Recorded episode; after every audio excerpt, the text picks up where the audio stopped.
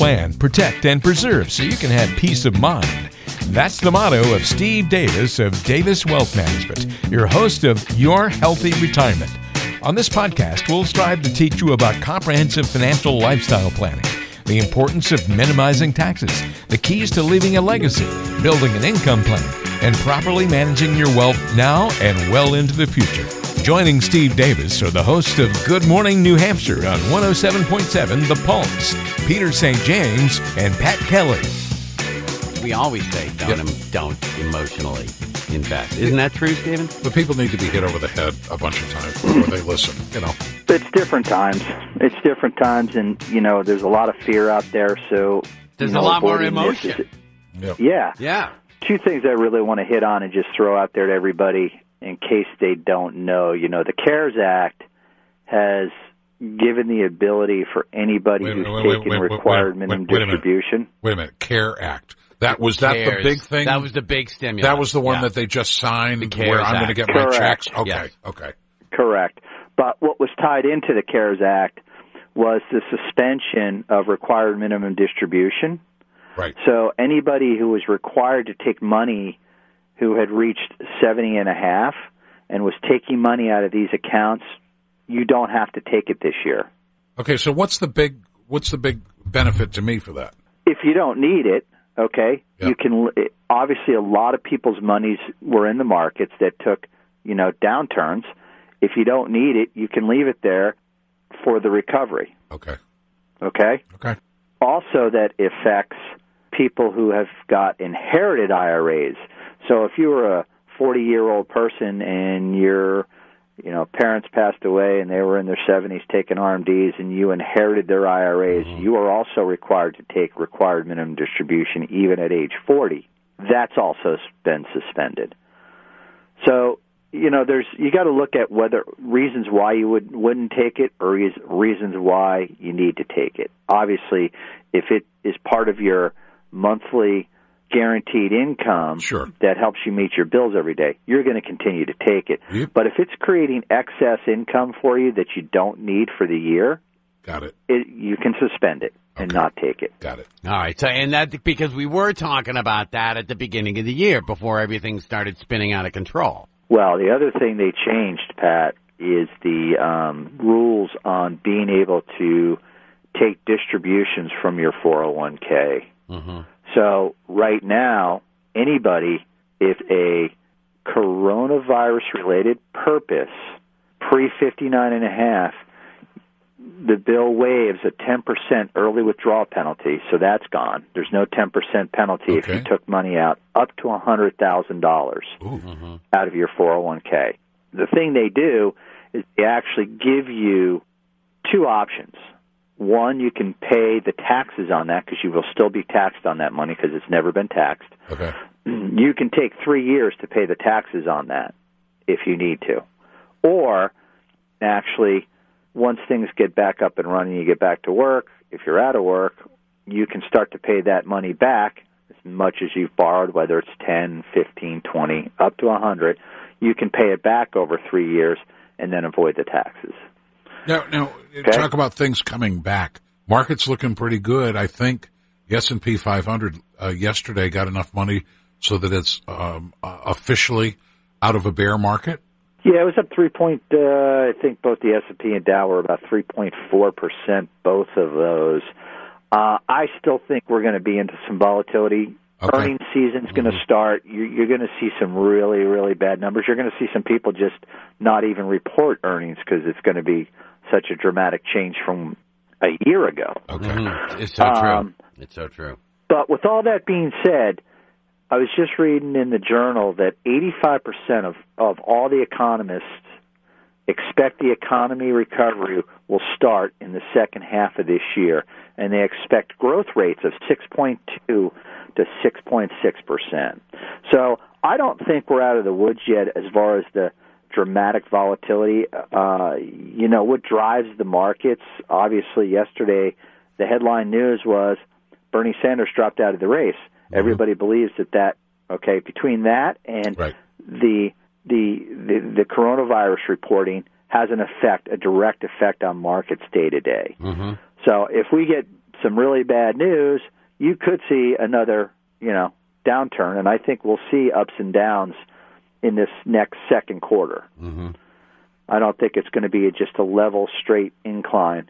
And then the question becomes: people, you know, are trying to predict, and economists are trying to predict the type of recovery and whether it's going to be a kind of a U-shaped recovery or a V-shape. And the V-shape is what everybody's hoping for because that's what it did.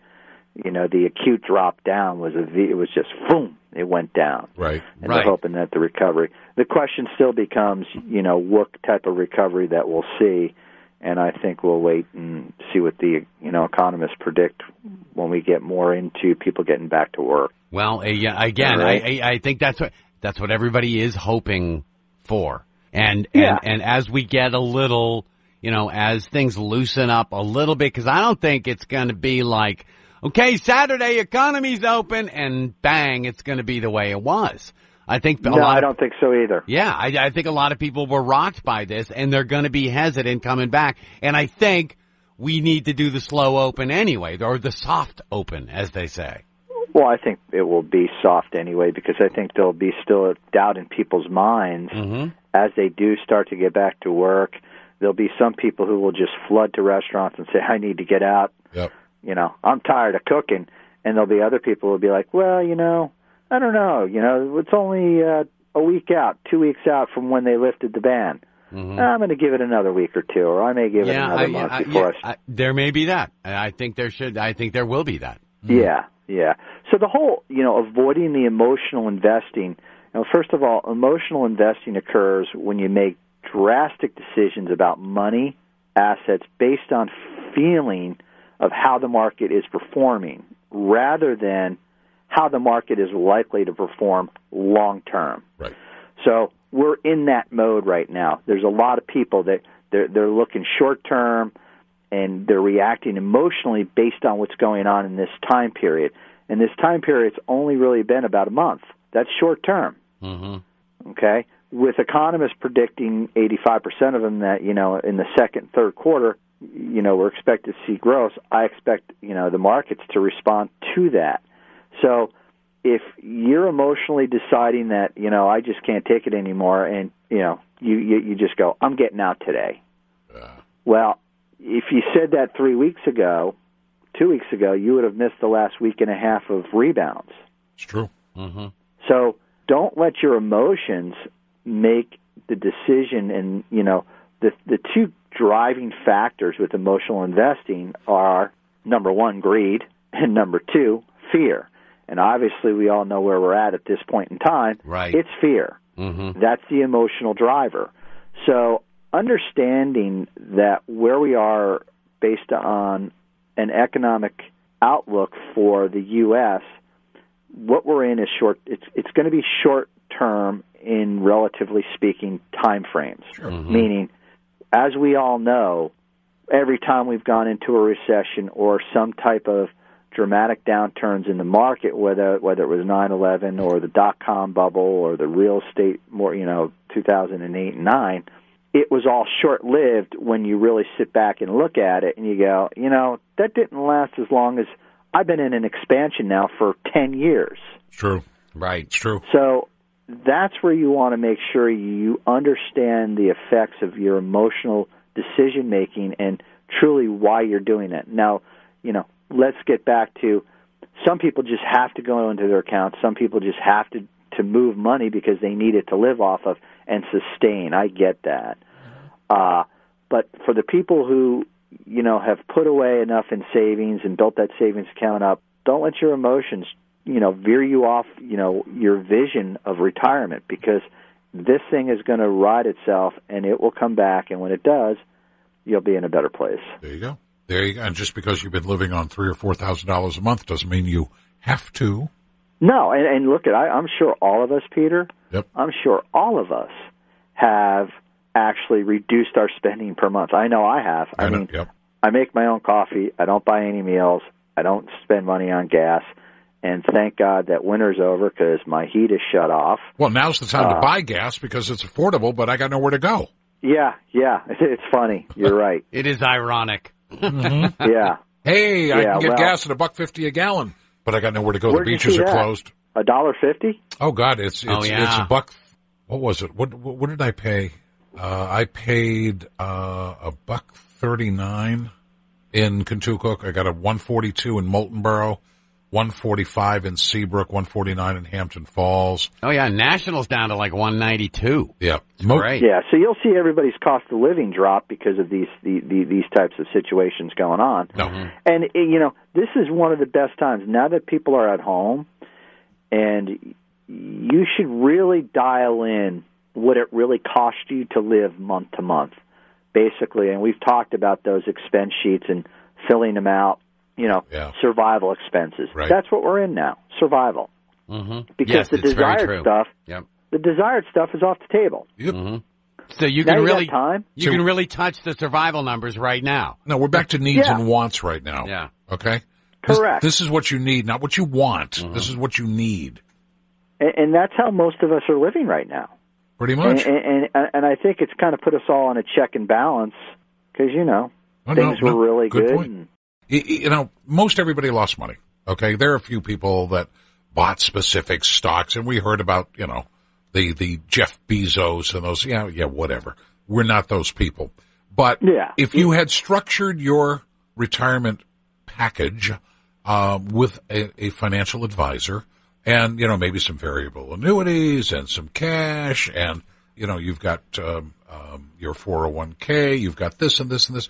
Okay, it probably lessened the blow than if you had everything in one pot. We've talked about this before. So Oh, absolutely. you know, Absolutely. So if you've done it right, yes, you lost some money, but you didn't get creamed. Yeah, we we had some clients who called, you know, who have the, the these uh, fixed indexed annuities, not the variables, because the variables can actually show losses. Right. The fixed indexed, Right. you know, people were calling me and it's like, how much should I lose? And I go, nothing.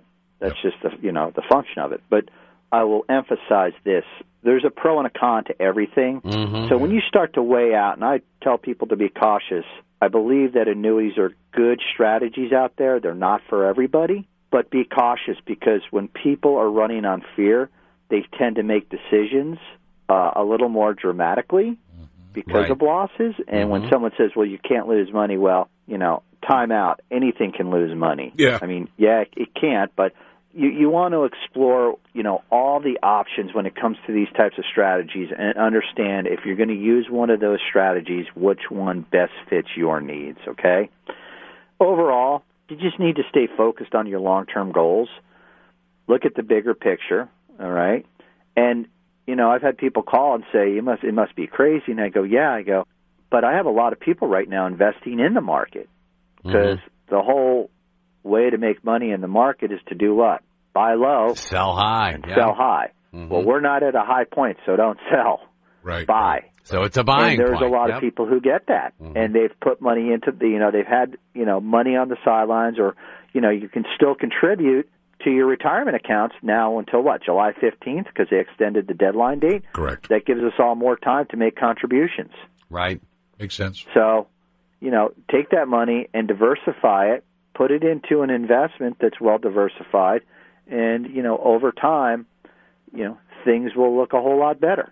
So just keep those things in check with what you're doing and make sure that when you start investing and people are out there putting money into 401ks that you know they constantly are rebalancing and looking at where they were. I mm-hmm. had a great phone call yesterday with a new set of clients from last year and they thanked me. I mean, even though they were down and they were they weren't down uh, the correlation wasn't with the market was Right. down. We had them into some stuff that was kind of defensive because of their nature of their risk profile. Yep. But when they walked in my office, their risk profile, after I had them fill it out, told me that they were like moderate to moderate conservative. All their investments were moderate aggressive to aggressive. okay. And even his 401k. And That's he thanked me and he said, Steve, thank you because you know what? If we hadn't rebalanced and relooked at what our risk profiles were, Mm-hmm. we would have still been aggressive and our losses would have been greater yep. and we're getting closer to that retirement age and we shouldn't you know we some people can accept and maintain their risk profile and maintain saying you know I want to be aggressive right through until the day they die other people are not like that so everybody's different out there you want to sit down with an advisor, find out really what your risk profile is because your risk profile is the key component to times like this. Right. Right. And and and and if you know your risk profile, probably less of a chance you're going to do things emotionally. Correct. Correct. Well, well yes and no, because um, the the financial advisor, a la Steve, um, will tell you, okay, this is what you're telling me. This is what the numbers are. This is what you need to do. Okay, you can tell them it's like leading a horse to water, but you can't make them drink. They've got to buy into the program. If they don't, it's on you. Correct. Correct. Because there's a lot of people who who are do-it-yourselfers, and we've had a few of those phone calls, yeah. and you know they've taken really really hard hits. Yeah. Mm-hmm. And you know our response is, you know, we you know we've talked to some of these people in the past, and it's like, you know what, we kind of you know guided you this way, but you wanted to go that way, so that's your decision. Right. You know. Right. We we can't help you with those types of mm-hmm. things. But if you're spending if you're spending uh, and Steve sits down and has you fill out the you know the the paperwork of where your money's going and stuff, and you find out that you're spending uh, ten bucks a day, five days a week on lunch, and six dollars a day, uh, six days a week on coffee. Start adding that up, okay? And you're gonna and Steve's gonna say, "Hey, do you realize how much money you're spending? Mm-hmm. Oh yeah, oh, but that's okay. All right, on your own head be it. But at least you know that you are blowing money out the door that you could be saving. But if you choose to, well, that's that's you know that's your call. Yeah, I, I mean, look at the amount of money people tend to spend on on Starbucks. Yeah, I guess. Uh, and not not to, you know, Starbucks has a great product, great you know, but you know, day in and day out, you know, people are spending that kind of money, right? You know, yep. and and if you gave up you know, three of those a week, look how much money you'd save over the course of a year. Yeah, well, I think all of us have been forced into, and you know, I'm one of them. I used to stop, I get my coffee. Now, you know, I have coffee being made up at home, but I was only spending, you know, a dollar forty for a coffee a day. Right, right. It's all relative. Of course. But keeping these things in check at these types of times and avoiding the emotion is critical. You've been listening to the Your Healthy Retirement podcast with Steve Davis of Davis Wealth Management. If you have any questions about what you've heard today or have a financial and retirement planning question of your own, don't hesitate to reach out. Give a call to 888 333 3818. That's 888 333 3818. Or go online to daviswealthmgmt.com. Don't forget to subscribe to the podcast on Apple Podcasts, Google Podcasts, Spotify, Stitcher, and wherever you get your podcasts. Just search for Your Healthy Retirement and subscribe. That way you'll never miss a show. Also, be sure to catch Steve live every Thursday morning at 7:30 in the Concord area on 107.7 The Pulse.